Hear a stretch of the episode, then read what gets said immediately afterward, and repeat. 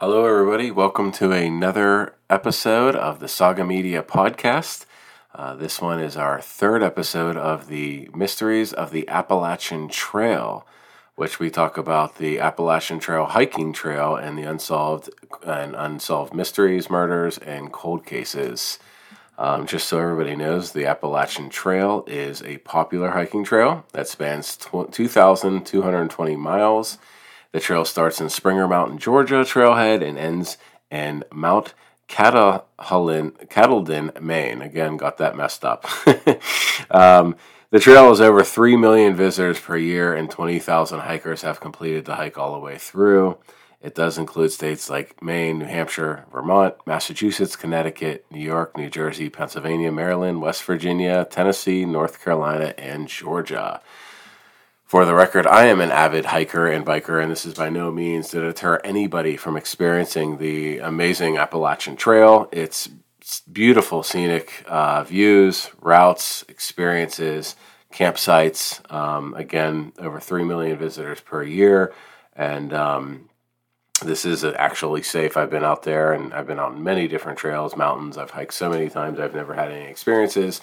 But we do want to bring light on a few unsolved mysteries because we want to do we want to shed light on these situations. What we want to do is provide tell the story provide information do some follow-up. We do have plans for some uh, potential investigative reporting. And uh, if anything we could do on a small scale that can help who knows what it could potentially somebody sees this and it renews some kind of interest and maybe some lead and could maybe bring some closure to the families because uh, some of these unsolved mysteries and murders, unfortunately, have been gone decades, and uh, the families do deserve that. So, in our third episode, we are going to talk about Louise Chaput, who actually went hiking in 2001. So, in November of 2001, uh, avid hiker Louise Chaput was actually from Sherbrooke, Quebec, in Canada. Uh, she had loved uh, to hike in the mountains, specifically uh, to the White Mountains in Vermont. Um, I, from the story and our research that we looked at, uh, Louise Chaput actually had planned to do this with a number of um, uh, friends and, and, and guests, but unfortunately, due to the travesty of 9 11 and what happened in uh, September of 2001, it was hard to fly, and so a lot of, of her friends decided to cancel out. But she decided to still do a weekend trip and did it in November of 2001. Uh, Louise uh, went down by herself, drove down. Uh, on November 15th, uh, Louise Chaput drove from Quebec to Pinkham's Grant, where she had reserved a room at the Joe Dodge Lodge at the Appalachian Mountain Club Visitor Center for a long weekend in the mountains. Um, from our research, Chaput loved the outdoors and hiking, was particularly fond of Mount Washington Valley. Uh, Valley, I should say. Um, she thought it was beautiful. She liked it. Her daughter, Constance, uh, stated she liked to hike and maybe it was a little exotic as she said and as it was another country another language just just different and um, plus those mountains up there absolutely gorgeous place to be um, so it, it, it is a great place to go and and she was quite fond of it uh, on the day of november 15th uh, daylight was fading when she arrived at around 3 p.m to the lodge Chaput asked an AMC worker at the Pinkham Notch Visitor Center for directions to a short hike that would get her back before dusk. Being an experienced hiker and knowing the time of year and being in you know the peaks and valleys of these mountains, uh, it generally would get dark early, and she knew that she was just probably going to go for maybe a one mile, I believe, hike. And uh, she, so she was pretty aware when she went, went to get back, hence where a lot of her belongings were still in her car. Um, just to give some more background on Miss Chaput, she was generally active. She used to say, "You have to earn your dinner. Uh, you have to do something," meaning you know something physical. So that was a, a, a motto she lived by. Um, as she went into the visitor center, the clerk suggested a short rock, uh, walk around Lost Pond Trail, uh, which she began just across the street from the lodge. Um, literally, the trailhead was right across the street. Um, as she stepped out of the AMC lodge, Chaput was never seen alive again. Uh, when she failed to return home the following Monday, friends and family called police to report her missing. Authorities did find Chaput's car parked um, at the uh, nearest trailhead. Also, near the Glen Boulder Trail and across the street from the Lost Pond Trailhead.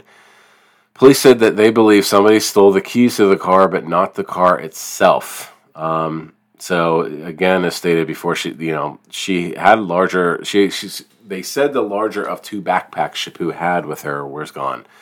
So and but her hiking shoes, along with her water and chocolate, which she always took with her on longer hikes, per all the research I've done, um, two things she always took with her um, were still in her car. So that really showed that she wasn't going to do a long hike. It literally was just maybe a quick walk, get everything packed in just to catch one little hike. I, I mean, I've done those where I've gone out a busy day or whatnot. I just want to get a mile in, half a mile, two miles. I mean, an experienced hiker or walker, I mean, can do a mile or two in some pretty quick time. So that seems to be the case, especially with you know hiking shoes and water and chocolate still being in the car, and not with her. Um, you know, later on, so you know, they, they reported her missing um, because she never returned home because she was supposed to just do a long weekend. So on November twentieth, she was uh, she was reported missing um, because she never returned home that Monday. Um, unfortunately, from there, um, it seems as though they started they, they came down. They they started doing a search for her. Um, a lot of her friends and whatnot, family. They got down. Search teams called local authorities. Um, then we came on the day of Thanksgiving Day. Um, so Thanksgiving Day, the following week, unfortunately, the remains of Louise Chaput were located off of the Glen Boulder Trail. Um, and it looks like she was forced nearly 100 yards off the trail into a small clearing. So obviously somebody had forced her off the trail. Um, we, you know, there was many accounts of what could have possibly happened. Was it somebody that followed her down? Was a theory. Uh, was it somebody that she just had a bad interaction to? Um, from reports and studies that I've looked at with the family members, Louise, if somebody would have passed her on the trail and had a snide comment or an inappropriate comment, that she would probably run her mouth back and not stand for that. Um, that was her. That was her style. That was her personality. Where, as they said, she didn't leave her mouth in her pocket. So there could have been a case where a man could have walked by and said a inappropriate comment, and Louise let him let let him know that that wasn't inappropriate and let him know her thoughts on that. So, um, whoever it was forced her off hundred yards off the trail into the small clearing. The crime scene did show very distinctly that an intense struggle had taken place. Hence, we're like taking it off. So it looks like if she was if she was the fighter that they say she was, she had fought hard uh, with her assailant, but she succumbed to numerous stab wounds, incision wounds, stab and incision wounds, which would be noted as her cause of death. So, obviously, this person had a weapon.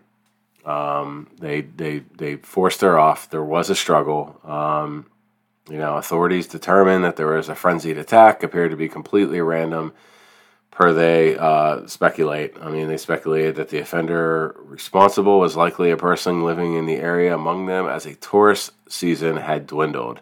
So it could have been a local, most likely, because most probably was desolate. I've hiked, and you get starting to get into November not a lot of people go out. I mean, once you get up into the mountains and hiking areas, especially ones that get colder than they do in, say, you know, lower elevations, um, generally after Labor Day, it starts to really dwindle down in a lot of areas in the Northeast.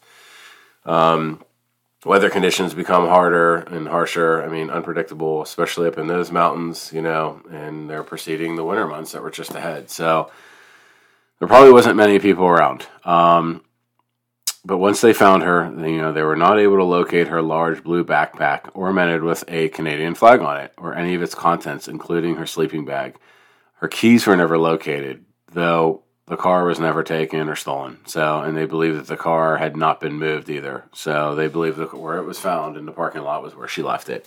Um, her belongings were still in there too. So that's where they kind of came to why they felt that that they stole the keys for whatever reason, but decided not to steal the car or move the car. Um, you know, they once they re, they they found Louise's body. You know, investigators did reach out to local news outlets and hope to identify any possible leads. They surmised that some someone may have had something to do uh, in the week prior, but had not seen any imperative, you know, anything imperative to report. So, I mean, it seemed like every time they turned a corner, there was a cold case. Um, you know, despite the lack of the closure on Louise's homicide, the New Hampshire Cold Case Unit has publicly stated that the there was no there is DNA evidence connected. There what there is DNA evidence connecting the case and is still active. So obviously they there's no hit on it. They've been very tight-lipped. I know family members have spoken over the years as to we haven't gotten much evidence, you know, any evidence, any information, and investigators state that they want to keep that any evidence and any leads they have pretty tightly sealed because that's also if that gets out, that can hurt them in a court case as well. So they still are working diligently.